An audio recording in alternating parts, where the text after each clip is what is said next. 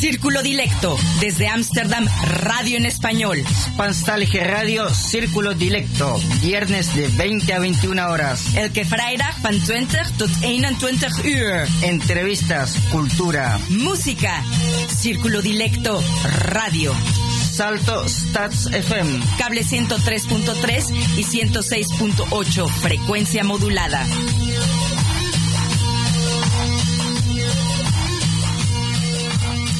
Buenas noches, queridos Radio Escucha. Soy Alejandra Nettel y les doy la bienvenida en este viernes 13 de marzo del 2020 y aquí a su programa eh, semanal Círculo Dilecto. Buenas noches, Giorgio. Hola, buenas noches. ¿Cómo estamos hoy con esta, este viernes de coronavirus? Y bueno, quien les habla, George Pucheta, y vamos a estar haciendo el programa con Alejandra Nettel y también con nuestra invitada, Anico Villalba. Eh, bueno, así que Alejandra, hoy te tocan los controles técnicos, vamos a ver cómo sale. Sí, hombre, los desastres técnicos, como bien diría nuestro querido DJ Rengo Star, que está ausente. Bueno, y no olvidemos que nuestro diseñador inmaterial es, eh, inmaterial es Rómulo Meléndez. Y durante la emisión del programa nos pueden llamar al 027-88-4304. Hoy es noche de literatura en Círculo Directo con Anico Villalba, escritora y viajera argentina, quien nos hablará de sus libros, de sus viajes y nos invitará a sus talleres de escritura. Sí, y en la columna Sin vértebras escucharán al reconocido francés Antoine de Saint-Exupéry, autor del Principito. Y esta noche no podemos dejar de mencionar bueno, como te estaba diciendo, ¿no? Esto del coronavirus y um, no olviden que nos pueden encontrar en Twitter como Cdilecto y en Facebook como Círculo DM. Para comentarios y sugerencias, no olviden que pueden escribirnos a d.circulo.gmail.com. Sí, y en nuestro blog pueden encontrar información relevante para hispanófonos residentes en Holanda, círculo-dilecto.blogspot.com.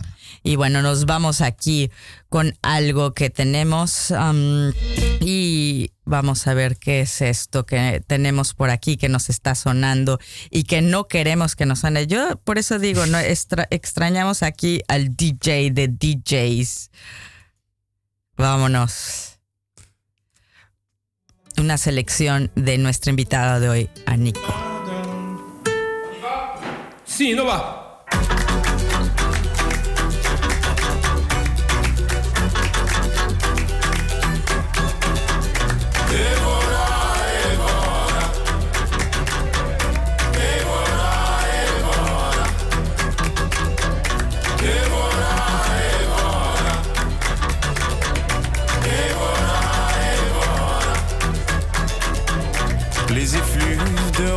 Ta voix font tourner la tête.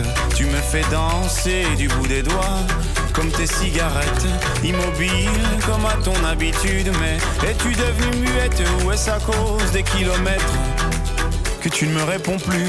Et voilà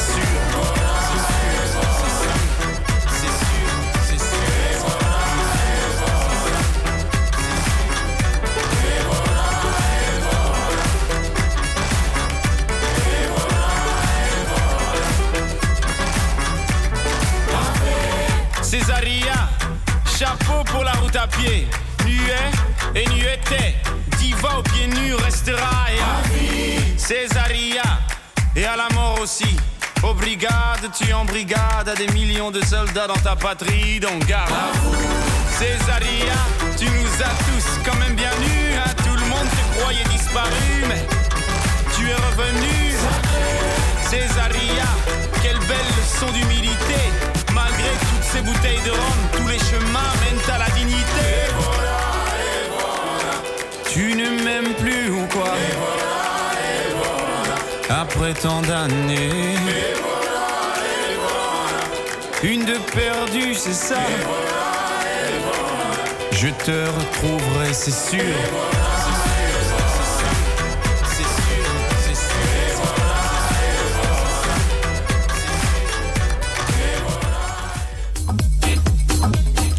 Ahora la agenda cultural de Círculo Dilecto Radio. Sí, ¿Me las haces pero tú? antes de la agenda cultural, ¿por qué esta canción de Ave Cesárea, Anico? Hola, primero, bueno, la canción es de un cantante que se llama Stromae, que es belga, y creo que es una un motivo un poco romántico. Yo no soy muy romántica, pero en este caso sí, porque cuando lo conocí a mi marido, él es francés, nosotros hicimos un viaje en auto desde Francia hasta Hungría, tardamos dos días manejando, y él me hizo escuchar Stromae porque era lo único que teníamos en el auto, era escuchar música mientras manejábamos. Y, ahí lo conocí, como que quedó muy ligado a ese viaje. Y, y además es una canción que me encanta, me pone de buen humor, me alegra mucho, así que por eso la elegí. Gracias. Están escuchando Radio Círculo Dilecto. Y bien, como les decía, en la agenda cultural eh, tenemos únicamente algo que anunciar, que esto es de Serendipity Mini Lectores con Amanda Steck, lectura en español para niños y librería pop-up el 28 de marzo a las 11 horas en el Café Matka en Spardamerstrat 43. Y bueno, para todas las actividades referentes a Serendipity, vaya a Serendipity Literatura Infantil o visite visite serendipitilibros.com. Y bueno, porque nada más eso es lo único que tenemos esta vez en nuestra agenda cultural. Como todos saben, en Países Bajos desde ayer 12 de marzo, las autori- autoridades pusieron medidas de precaución para evitar el posible contagio del llamado COVID-19 coronavirus. Las medidas de eh, precaución del gobierno neerlandés causan polémica entre los habitantes. Para muchos no es suficiente las medidas que sugirió el gobierno el día de ayer. Para otros les parece una exageración. Claro que siguen existiendo los escépticos. ¿Dónde nos encontramos? Las medidas que tomaron desde ayer en Países Bajos son, por ejemplo, que ya se había dicho desde antes, lavarse las manos continuamente, si se tiene algún síntoma de gripe, quedarse en su casa, no ir a hospitales si tiene síntomas, llamar al doctor por teléfono, no acudir a lugares concurridos. Los lugares donde se puedan congregar más de 100 personas se cerrarán hasta el 31 de marzo. Las universidades y escuelas de nivel superior estarán cerradas cambiando a clases en línea. Las empresas tienen que hacer eh, nuevos horarios para sus empleados para que no acudan más de 100 eh, trabajadores y procurar el trabajo desde casa. Tratar de no viajar en lo posible. Las escuelas de nivel básico y medio seguirán sus actividades normales, ya que no se puede estacionar a los padres en sus casas a cuidar a sus hijos. Estas son las medidas más importantes. Y bueno, acerca de este comentario último de las escuelas de nivel básico y que los padres no se pueden estacionar con sus hijos en sus casas, esta frase es la que más polémica ha causado. A ver, Anico, Giorgio, ¿qué opinan ustedes? Yo como que oscilo, me parece, entre una cosa y la otra, ¿no? De a ratos pienso, bueno, eh, mirando la tasa de mortalidad, eh, digamos, o sea, es grave, pero hay que poner las cosas en perspectiva, pero después al otro rato me pongo paranoica. Entonces, la verdad es que no sé, sinceramente. ¿Y, y tú, Giorgio, cómo andas el día de hoy? Porque yo creo que estamos como muy, muy entre cambiantes, lo que dices, ¿no, Anico? Que todo el tiempo decimos una cosa, pensamos otra, escuchamos otra cosa y nos cambia el parecer. Mira, hoy, hoy me puse a analizarme a mí mismo muy, muy profundamente sobre este tema. En un momento como a Nico también, ah, esto es mentira, no sé qué, no sé cuánto. Y de repente también me doy vuelta, me pongo re paranoico y no quiero ni respirar, ¿viste? Que estás en el metro así, no quiero ni, así ni respirar ni nada. Y, y bueno, re súper lavándome las manos y todo así, ¿no? Re- y también estaba pensando, ¿no? Iba caminando por el metro y digo, pa, cualquiera puede ser el portador, cualquiera es el enemigo, el virus está por todos lados, oh, ¿no? Y también el hecho de que, que, bueno, he leído las últimas noticias aquí en Holanda también, que la Armada ya está preparada para salir a las calles en caso que sea necesario. Y eso también es súper, está Pero ¿por qué, ¿por qué va a ser necesario que la Armada salga? Eh, ah, pero sí, en ahora vamos a buscar la noticia, ahora te, te la voy a pasar. Em, en caso que, que sea necesario, va a salir ah, para protegernos. No sé. Pero ¿cómo va a proteger? Para que nos un- quedemos en casa. para que nos quedemos en casa, porque de otra forma. Y bueno, esto de las escuelas de nivel básico, mucha gente, por ejemplo, yo tengo una hija y bueno, hay mucha polémica porque muchos padres dicen, de hecho, desde ayer ya hay un- una gran ausencia de niños en las escuelas porque los padres decidieron ellos decir, no va mi hijo, punto. ¿Por qué? Porque hay 500 o más niños y lo que no quiere el gobierno es acabar con la economía realmente y dejar que, eh, que, los padres, alguien se tiene que, que- que quedar a, cuidar a los niños. Por otro lado, muchos padres, eh, yo escuché el día de hoy y ayer diciendo, no, eh, o sea, eh, mi hijo viene porque es ridículo, todo tiene que seguir. Por otro lado, en general todo mundo dice que hay que mantener la calma, do normal. Eso es, eh, escucho estos últimos días mucho el do normal. Y bueno, y ser racional. Eh, por otro lado, los comercios, lo que te decía Nico, los comercios empiezan a tener ventas fuera de lo normal y hay escasez de algunos productos. ¿Qué, qué, qué posición tomar en este caso? ¿Cuál es su posición eh, para ustedes?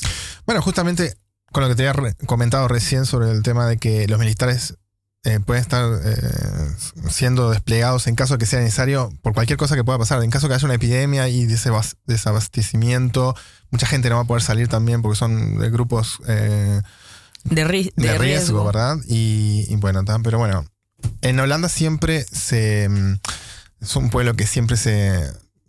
se ¿Cómo se puede decir? Se organiza bien para, para estas, todas estas cosas, ¿no? Así que vamos a ver qué, qué es lo que pasa, ¿no?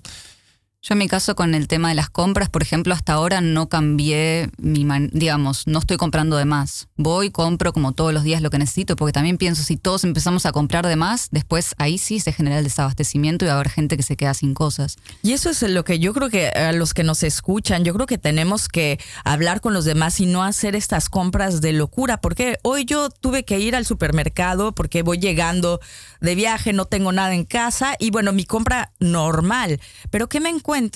Con que hay realmente eh, un, un- una, una forma de comprar impresionante. No había, por ejemplo, papel de baño. Yo lo que hice simplemente fue preguntar en el supermercado y les dije, bueno, ¿qué pasa? ¿Va a haber más abastecimiento? ¿Me tengo que preocupar, sí o no? Y me dijeron, es que la- no hay por qué preocuparse de la comida, o sea, no hay por qué hacerlo. Y yo creo que el, todos los demás productos tienen que llegar. Nada más que yo digo que no tenemos que, entrar en ese pánico de hacer la compra de locura, porque lógicamente si yo fui hoy y veo eso, la verdad sí me preocupa. Pero por otro lado digo, voy a hacer mi compra, lo que dices tú, Anico, mi compra normal. Y bueno, veremos qué pasa la próxima semana.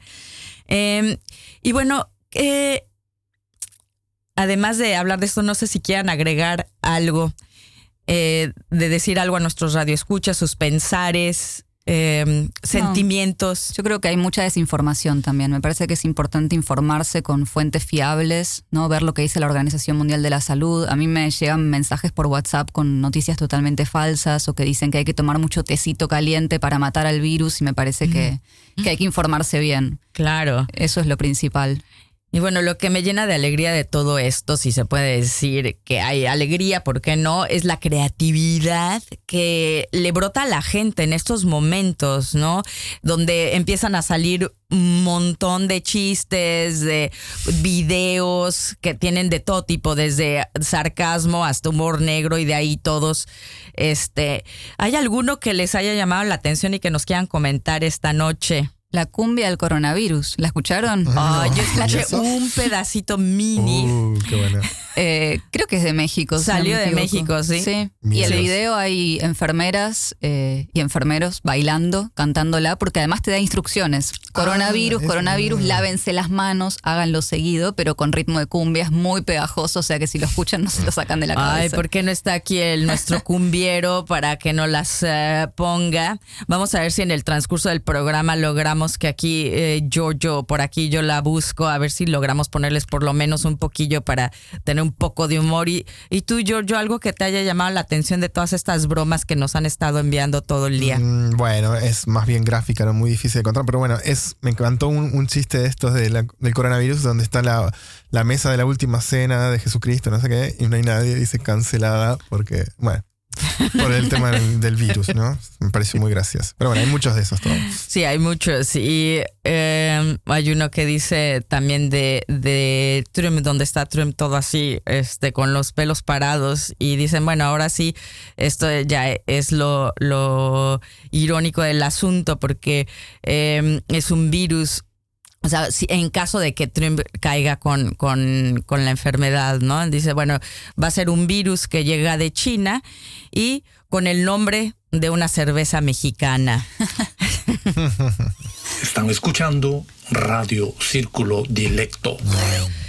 y nos vamos.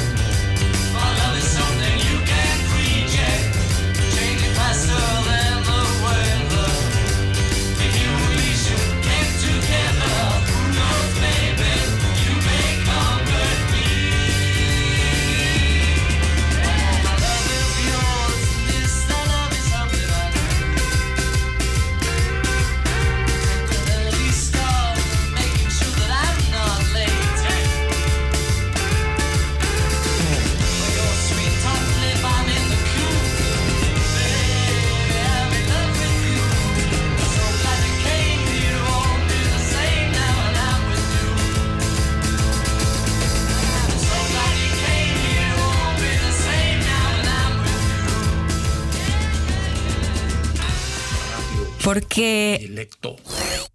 por qué Old Brown Shoe, Anico? Bueno, los Beatles siempre fueron mi grupo preferido y sobre todo George Harrison me encanta, es una canción de Harrison esta. Y yo creo que las canciones que elegí marcan distintos momentos de mi vida y este para mí es me hace acordar mucho a mi adolescencia, cuando escuchaba muchísimo los Beatles porque me hacían sentir como parte de algo con su música y me siguen encantando, los escucho y también. Son todas canciones que me ponen de buen humor, las que elegí hoy. Maravilloso, porque a mí también. Eso necesitamos el día de hoy. Sí. Vertebracín, vertebracín, vertebracín, vertebracín, vertebracín, vertebracín, vertebracín, vertebracín, vertebracín, vertebracín, vertebracín, vertebracín, vertebracín, vertebracín, vertebracín, vertebracín, vertebracín, vertebracín. Y aquí vamos con algo de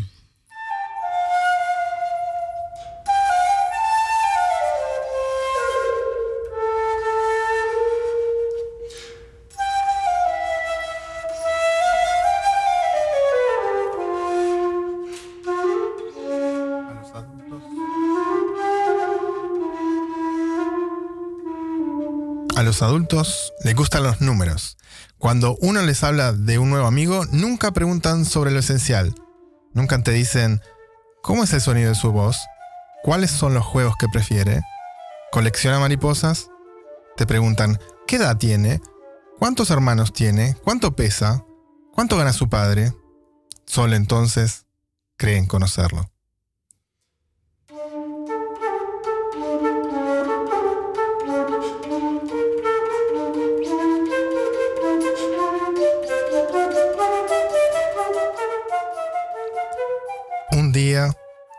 Vi como el sol se ponía 43 veces. Y un poco más tarde añadías, ¿sabes? Cuando se está triste, a uno le gustan las puestas de sol. Tan triste estabas el día de las 43 veces, pero el principito no respondió.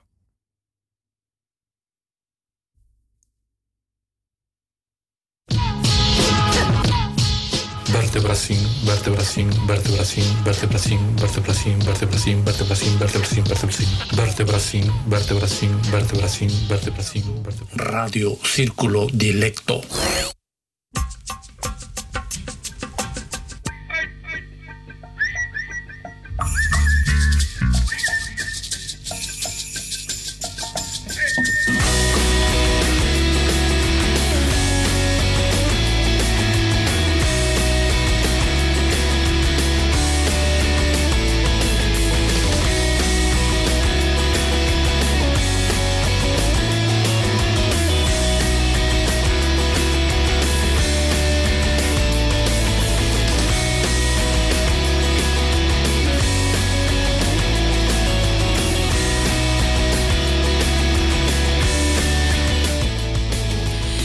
Mes de marzo sorteamos el libro Tras la huella del escritor Oscar Darío Velázquez Lugo. Lo único que debe de hacer para participar en el sorteo es escribirnos a d.circulo.gmail.com antes del 26 de este mes. de comenzar su nueva vida.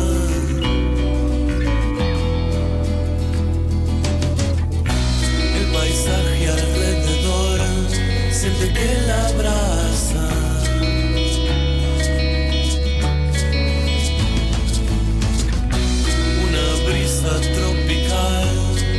fortalezas de agua.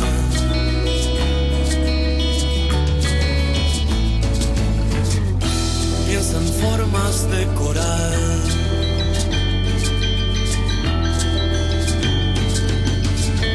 No conocía otra razón que una razón por cada día. De una batalla por las noches.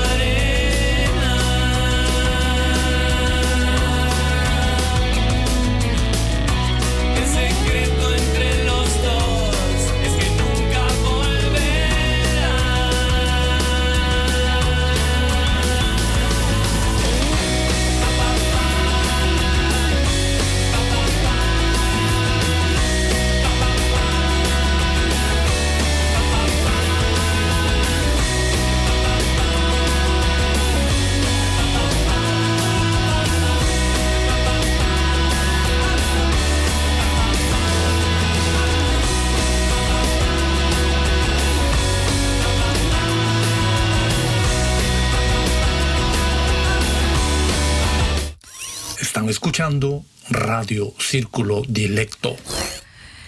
Ah, Nico, ¿A dónde te lleva Coral de Soda Stereo? A Buenos Aires, directo. Soda Stereo es de mis bandas preferidas eh, argentinas, va, y de todos lados, la verdad me encantan. Y, y esta música también es- me lleva a tantos momentos de mi vida, pero no sé, me hace pensar mucho en mis 20 años, con amigos, viernes a la noche juntándonos, escuchando música. Así que a esos momentos. Bueno, y así como ya la están escuchando, hoy tenemos a, a Nico Villalba, ¿verdad? Eh, Alejandra. Sí, aquí está Nico Villalba y ahora sí la voy a presentar de lleno. Eh, De Buenos Aires, 1985, una moza. Se dedica a la escritura de manera profesional desde hace más de 10 años. Es autora de dos libros y tres diarios interactivos de viajes. Entre el 2008 y el 2018 viaja sola por más de 50 países, narrando en tiempo real en viajandoporahí.com. A su vez es creadora de escribir.me, blog dedicado a la escritura. Dicta talleres de escritura, documentación y creatividad desde 2014, tanto online como presenciales. Después de tanto viajar, decide radicarse en Ámsterdam. Sus blogs, viajando por ahí, como decía, punto .com, un blog de viajes que se ha convertido en referencia para los hispanohablantes y escribe.me, dedicado a la escritura. De estos dos blogs hablaremos en unos minutos. Anico, en tu blog es, escribir.me mencionas que eh, no has dejado de escribir desde que aprendiste a hacerlo. ¿Cuáles son tus primeros recuerdos de escritura? ¿Qué escribías de niña? Yo tenía diarios íntimos y hace un tiempo encontré uno. Era muy divertido porque mis entradas en el diario era como, hoy tuve que comer pescado y no me gusta el pescado. Eso era todo lo que me había pasado en el día, por ejemplo. Escribía cosas, supongo que demasiado cotidianas, ¿no? Como para la edad que te, o sea, eran típicas de la edad. Y después a lo largo del tiempo seguí llenando cuadernos, agendas. Durante la adolescencia escribía sobre los chicos que me gustaban, copiaba canciones. Eh, después cuando empecé a viajar empecé a llenar cuadernos con anotaciones de mis viajes. Y ahora lleno cuadernos con cosas de mi vida cotidiana también. O sea que es un poco... ¿A qué edad empezaste eh, estos diarios? No sé exactamente, pero tendría cinco, seis años, no sé, era muy chiquita. Y ya tenía esos... Me encantaban los cuadernos desde muy chica. Lástima que los perdí. Me encantaría encontrarlos para poder leer qué otras cosas escribía en ese momento. Me encanta que te autonombras una escribiviente. Sí. ya que para ti escribir es como respirar, Mm. eh, según escribes en uno de tus blogs. ¿Cuántos días ha sido lo máximo que no has escrito? Justo hace poco encontré, pues estaba leyendo algunos cuadernos anteriores y encontré la respuesta a esta pregunta porque fue hace casi un año cuando nos mudamos de casa y puse hace tres semanas que no escribo porque estábamos con la mudanza, con los muebles de acá para allá, ya sabrán lo que es mudarse y, y no había escrito nada. Yo de todas formas siempre escribo en mis cuadernos, escribo mucho para mí. Después sí tal vez paso periodos más largos en los que no escribo para publicar o, o porque me encargan o porque no estoy trabajando en ningún libro pero en general todos los días escribo algo en mis cuadernos. Y esto es eh, en algún momento, porque todos los escritores yo escucho, ¿no? Que tienen un momento especial o donde más se, se inspiran o eh, cuál es tu momento del día si es que lo hay. Mm, creo que me gusta bastante la noche, porque no soy tan matutina, no, no sirvo tanto para la mañana y no sé, me gustan los mediodías y también la noche, como desde, desde las 7 o desde las 9 en adelante.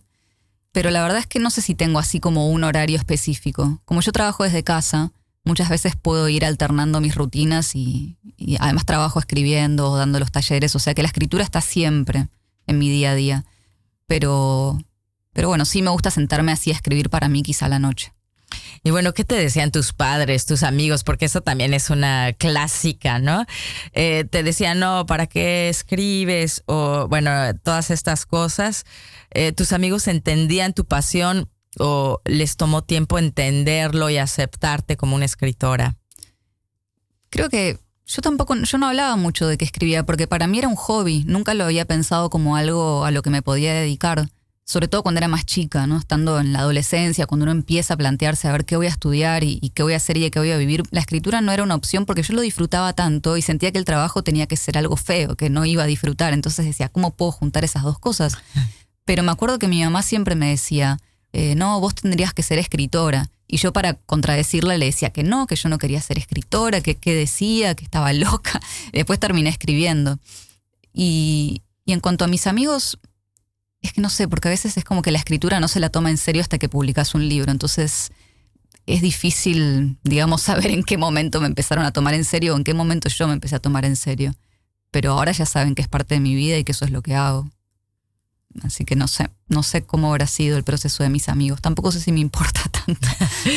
Eh, ¿Tienes amigos escritores o gente en tu, eh, a tu alrededor que también se dediquen a escribir? Sí, tengo, tengo.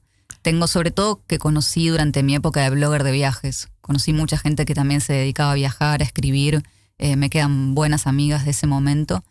Así que sí, sí, tengo mucha gente cercana que se dedica también a cosas creativas, no solo a la escritura, al dibujo, la ilustración, que un poco el proceso es parecido, porque es muy solitario, es, hay que ser muy disciplinado, ponerse horarios, tener rutinas. Entonces, eh, me gusta compartir con ellos experiencias. Vos sabés, Anico, que estaba, bueno, mientras estabas conversando ahora con Alejandra, estaba mirando tu blog de Viajando por ahí, ¿no? Y bueno, y había visto también, eh, preparándome un poco por el programa, eh, para el programa, de tu libro de días de viaje, ¿no? Sí. Y También, como estabas diciendo recién, todas las ilustraciones están buenísimas y me hacen acordar mucho a mi niñez también porque me encantaban estos tipos de dibujos así, eh, muy creativo. Y una de las cosas que me llamó la atención mirando lo- las partecitas de este, las partes de este, de este libro, eh, la parte de mm, en los viajes, empezando por uno mismo, el tema de, la- de esas preguntas que tenía sobre la identidad, ¿no? Y bueno, me encantó esa propuesta y ah, bueno, a ver qué me puedes contar, ¿no? Porque no, lo- no lo vi y a ver qué, qué es, qué hay ahí adentro.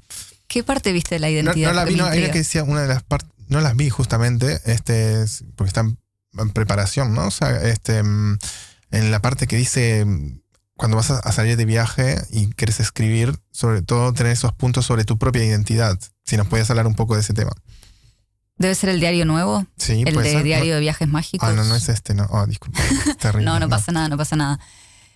Es que para mí creo que viajar fue una forma, viajar y escribir son dos maneras para mí de autoconocimiento, muy importantes. Si bien está el cliché ese de, ay, viajar para encontrarse uno mismo, pero creo que algo hay de verdad ahí. Porque uno se- yo me conocí muchísimo viajando, sobre todo poniéndome en situaciones en las que no estaba en mi, en mi vida cotidiana. Eh, no sé, viajé a China, yo no hablaba ningún idioma chino, entonces era constantemente estar inventando maneras para comunicarme con la gente. Siempre digo, si viajé un mes sola por China sin hablar chino o mandarín, puedo hacer cualquier cosa porque Claro, fue claro. muy duro.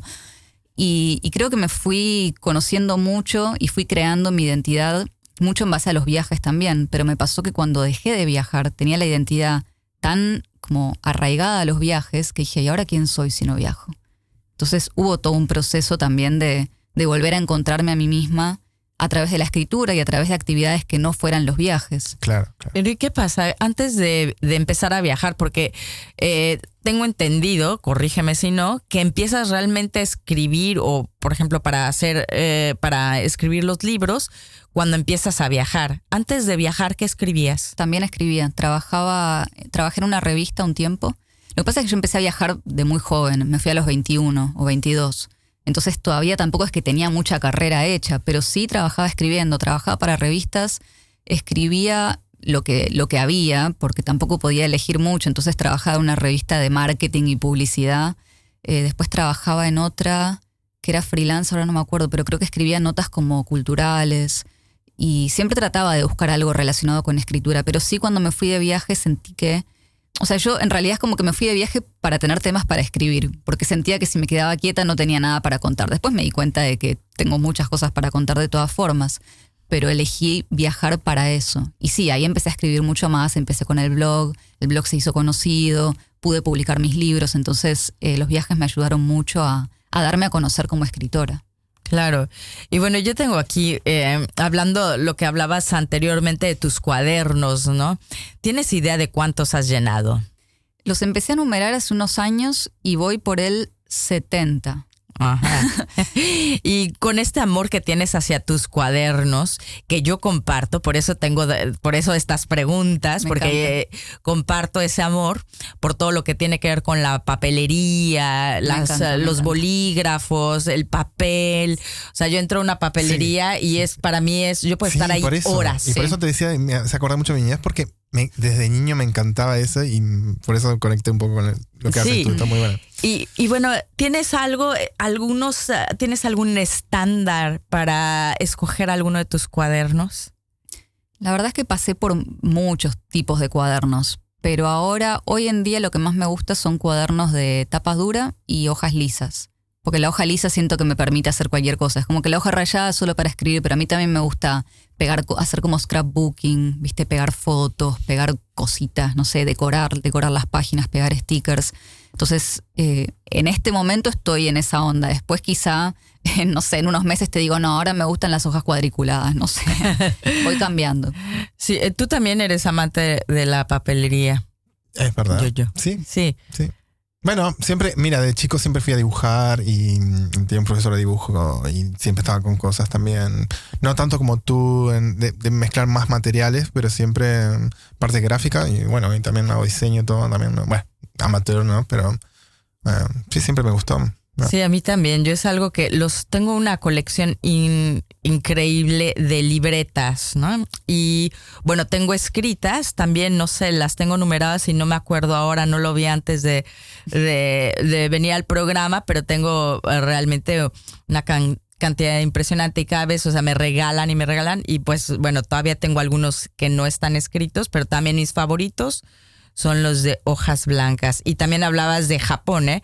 Cuando, cuando leí eso en uno de tus blogs, de la fascinación, el paraíso que es Japón para los amantes de la papelería, dije, ay, no, sí, fui a Japón y yo no podía salir Ah, de ¿fuiste? esas. ¿Lo viste? Sí, es que yo no podía salir. Ya Sí. una, vas a una y dices, es que yo quiero todo. Sí. O sea, esos, esa, esa delicadeza, esos papeles de todos los tamaños, un papelito así, una libreta. de- Oh, Es la perdición. sí, Realmente es la perdición, Japón. Sí. Ahí fue cuando yo dije, bueno, tengo un problema de, de adicción a este tipo ¿Y de has cosas. encontrado alguna papelería papel de, este tipo aquí en Ámsterdam Sí, o en ¿cuál es tu favorita aquí en Ámsterdam, por no, ejemplo? así, japonesa. Bueno, no japonesa, pero de papelería No, aquí. pero hay una que, no sé si lo voy a pronunciar bien, pero es Vliger. Vliger, De Fliger. Vliger.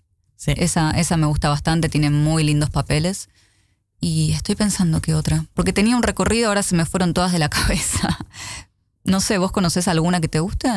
Bueno, yo voy mucho a una que está en eh, Haarlemmer Straat o Haarlemmer, ya es Haarlemmer eh, Straat.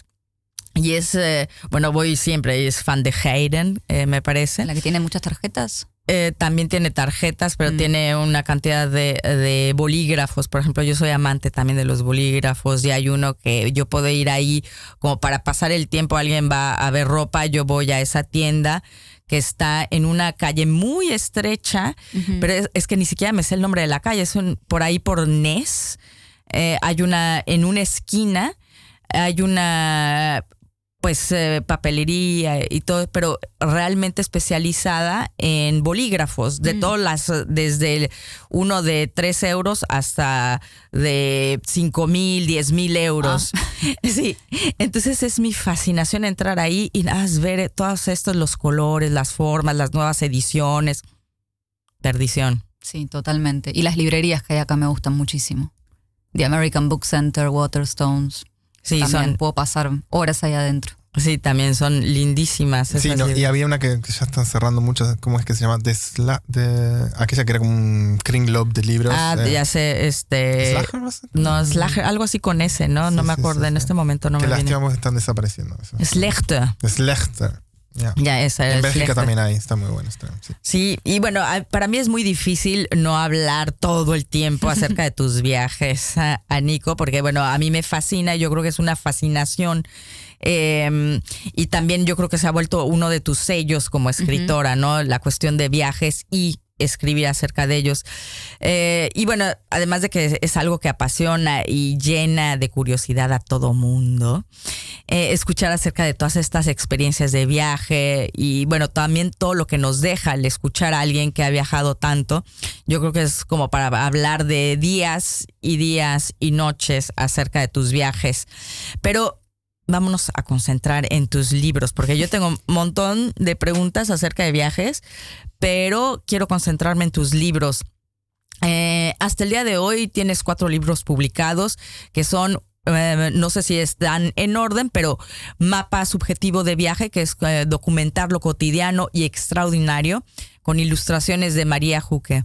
El síndrome de París, otro es días de viaje y usted está aquí. Diario para explorar el mundo con ilustraciones de Vero Gatti. No sé si están en orden. Em, en realidad los primeros dos son Días de viaje y El síndrome de París, que son los dos de relatos. Eso sí, si querés leer historias de mis viajes, esos son los libros.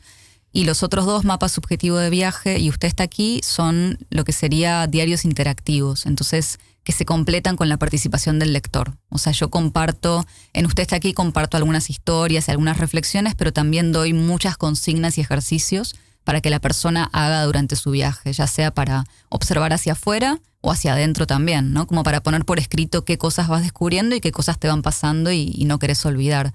Y acaba de salir uno nuevo, pero salió solo en Argentina hace unos días, que se llama eh, Diario de Viajes Mágicos, que también es un diario interactivo para completar, con consignas distintas, porque no me quiero repetir entre libros, así que los tres libros tienen propuestas muy distintas entre sí, y el diario de viajes mágicos está más pensado para viajar, pero enfocarse en otras cosas, ¿no? Porque a mí me gusta que la gente se salga de lo típico, porque a veces creo que si uno sigue los caminos que ya están prearmados, vas a ver cosas lindas, pero quizá no cosas que te importen. No, y yo siempre digo, hay que ir o sea, hay que irse de viaje para buscar lo que a uno realmente le importa. Y si lo que te gusta es ir a ver papelerías, como a mí, bárbaro.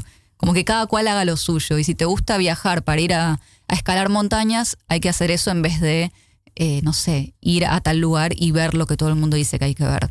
Entonces este diario de viajes mágicos tiene algunas propuestas como para salirse de lo típico y conectar más eh, con uno mismo, con su identidad, con el arte, con la creatividad, con el cuerpo, el cuidado del cuerpo, eh, con todo lo espiritual. Así que es un diario que me encanta, es muy lindo. Y eso se puede encontrar ahora, bueno, en Argentina, pero también podría ser en Amazon o en alguno de estos eh, sitios online. No sé si a futuro estará en Amazon. Por ahora está en la web de la editorial que se llama Fera, o sea que lo consiguen en fera.com.ar y es probable que yo a futuro tenga ejemplares, así que también me van a poder encargar, porque yo sí haré envíos a Europa. Eh, así que a través de, de escribir.me o, o, de cualquiera de mis redes. Vale, y acerca de usted está aquí y mapa subjetivo de viaje, porque estás diciendo que cada uno tiene un enfoque. ¿Cuál es el enfoque, por ejemplo, de mapa subjetivo de viaje?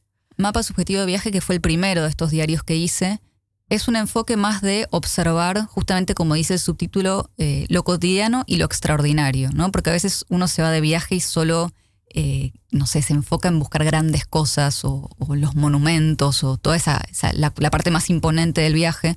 Pero creo que un viaje está formado por muchos pequeños momentos cotidianos también, ¿no? El momento en el que uno, no sé, a mí cuando, cuando me voy de viaje me encanta comprarme pan, queso y hacerme un sándwich y sentarme en la calle a mirar a mirar la gente, sentarme en un parque, sentarme en un banco, en un, no sé, en la entrada de un museo, en cualquier lugar donde pase la gente para ver cómo viven. Y creo que esos son momentos chiquitos que también vale la pena registrar y, documentar. Entonces, en Mapa Subjetivo de Viaje hago propuestas para prestar la atención a las dos cosas, ¿no? A esas cosas que nos sorprenden muchísimo porque son muy distintas, pero también a esas cosas cotidianas que hacen que el viaje sea único, que sea nuestro eh, y que sea distinto al de los demás. ¿Y qué pasa con usted está aquí diario para explorar el mundo? Y usted está aquí es más bien un recorrido de todas las etapas internas por las que yo pasé viajando y que creo que mucha gente atraviesa las mismas etapas, eh, empezando por cuando empezás a planear un viaje, toda la emoción que sentís, los miedos, las preguntas, todo, todo eso, todo lo que querés hacer, eh, llegar a un lugar nuevo, el shock, el shock en buen sentido, ¿no? Pero es como que llegas a un lugar nuevo, se te despiertan todos los sentidos, de golpe escuchás un montón de cosas, olés, sentís. Eh, la tercera parte es cuando te adaptás un poquito más a las rutinas del lugar, entonces es prestarle más atención, no sé, cómo duermen, cómo, cómo son los baños en otros lugares. Para mí eso es muy interesante. Eh, la cuarta parte del libro... Hay bidet, no hay bidet. Eh, mucho, no, es que en pocos países hay bidet, en realidad. Eh, después también tiene una parte dedicada a las desilusiones, porque me parece que es muy importante también eh, hablar del lado B, ¿no? Del viaje, de que no todo sale perfecto, muchas cosas salen mal, llegamos tarde, perdemos trenes, vuelos, no es como esperábamos, te desilusionas, y eso también está bien. Entonces hay una parte del libro que es para registrar eso, y ya las últimas dos partes tienen más que ver con el regreso Eh, y otra también es como vivir el viaje a tu medida y registrando todo eso. Están escuchando Radio Círculo Dilecto.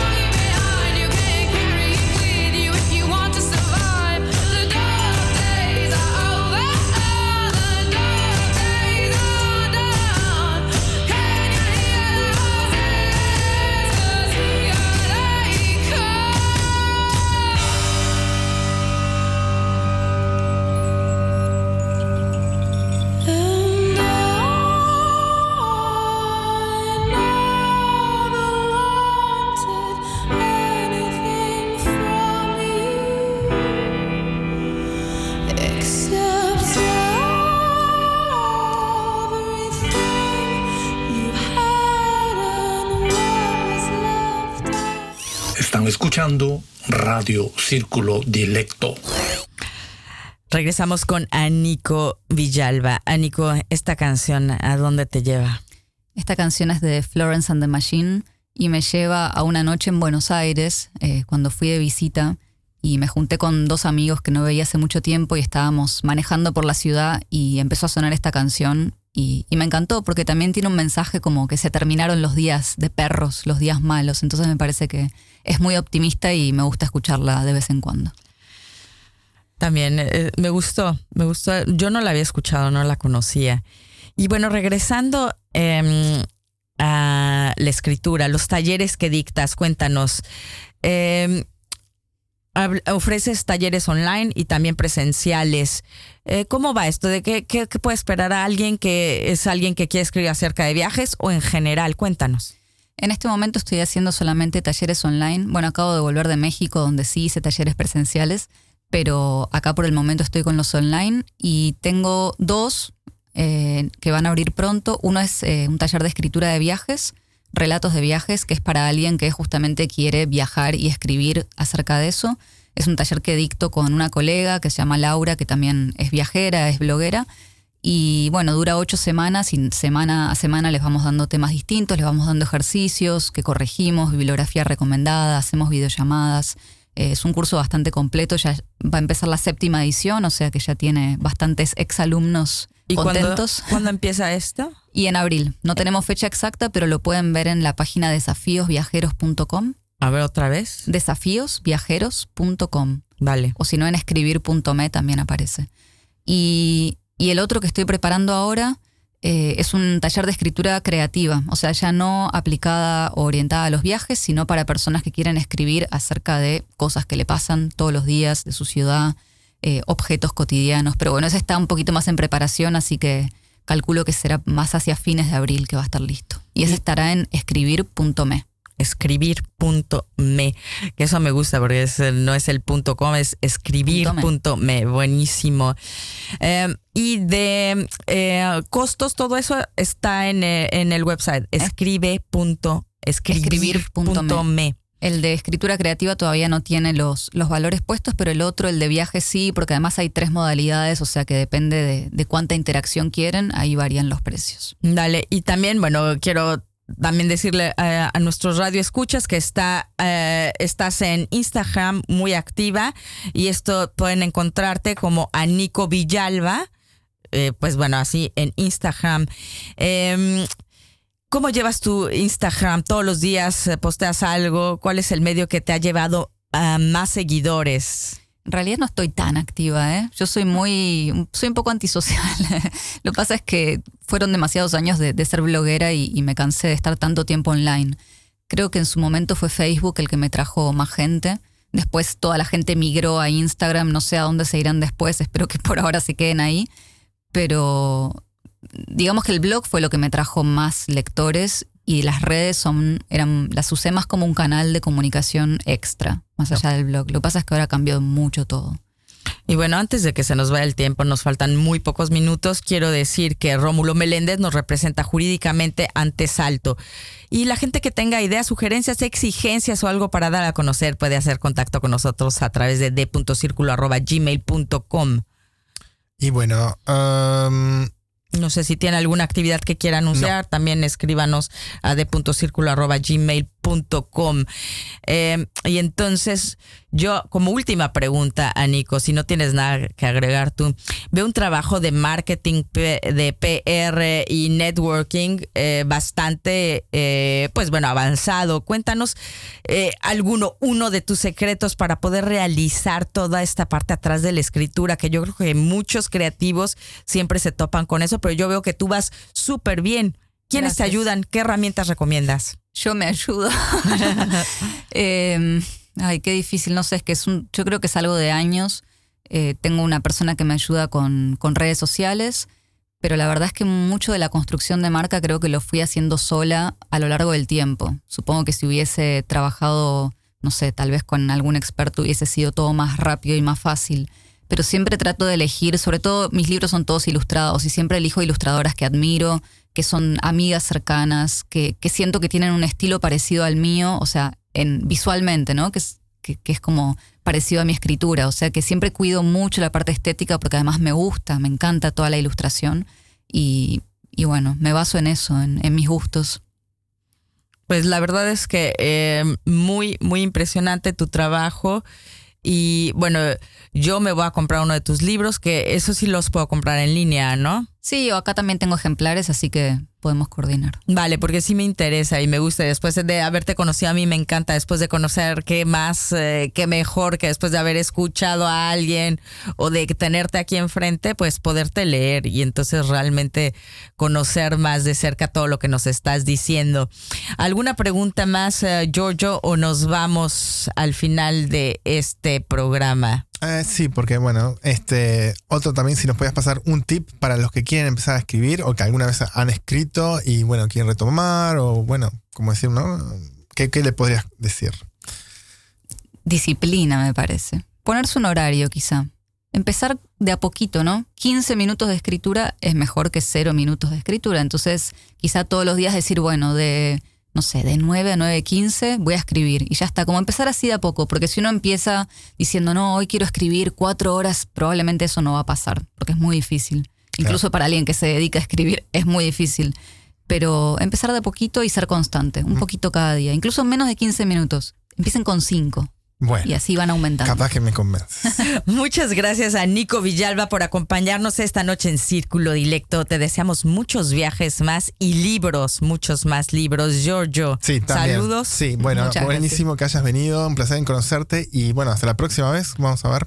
Y capaz me compro un libro también, no sé, vamos a ver, me lo prestas tú, Alejandro. Yo te lo voy a prestar.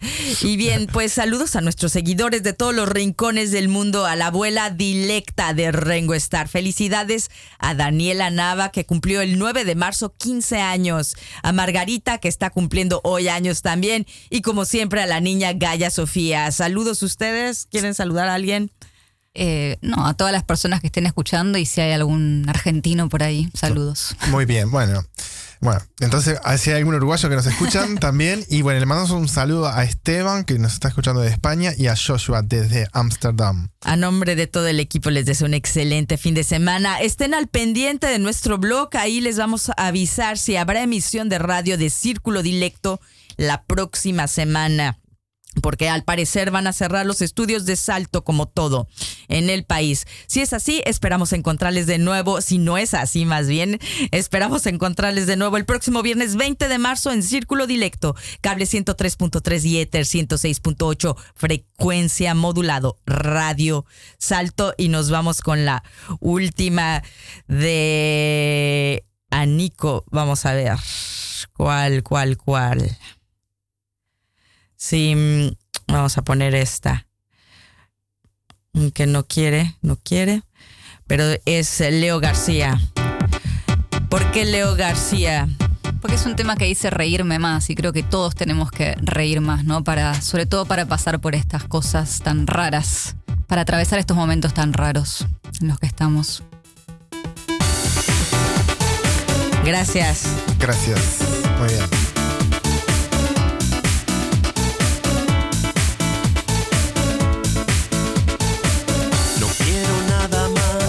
Más, desearme hace mal. Nunca basta el amor, peor es esperar lo mejor. Nunca basta, nunca basta.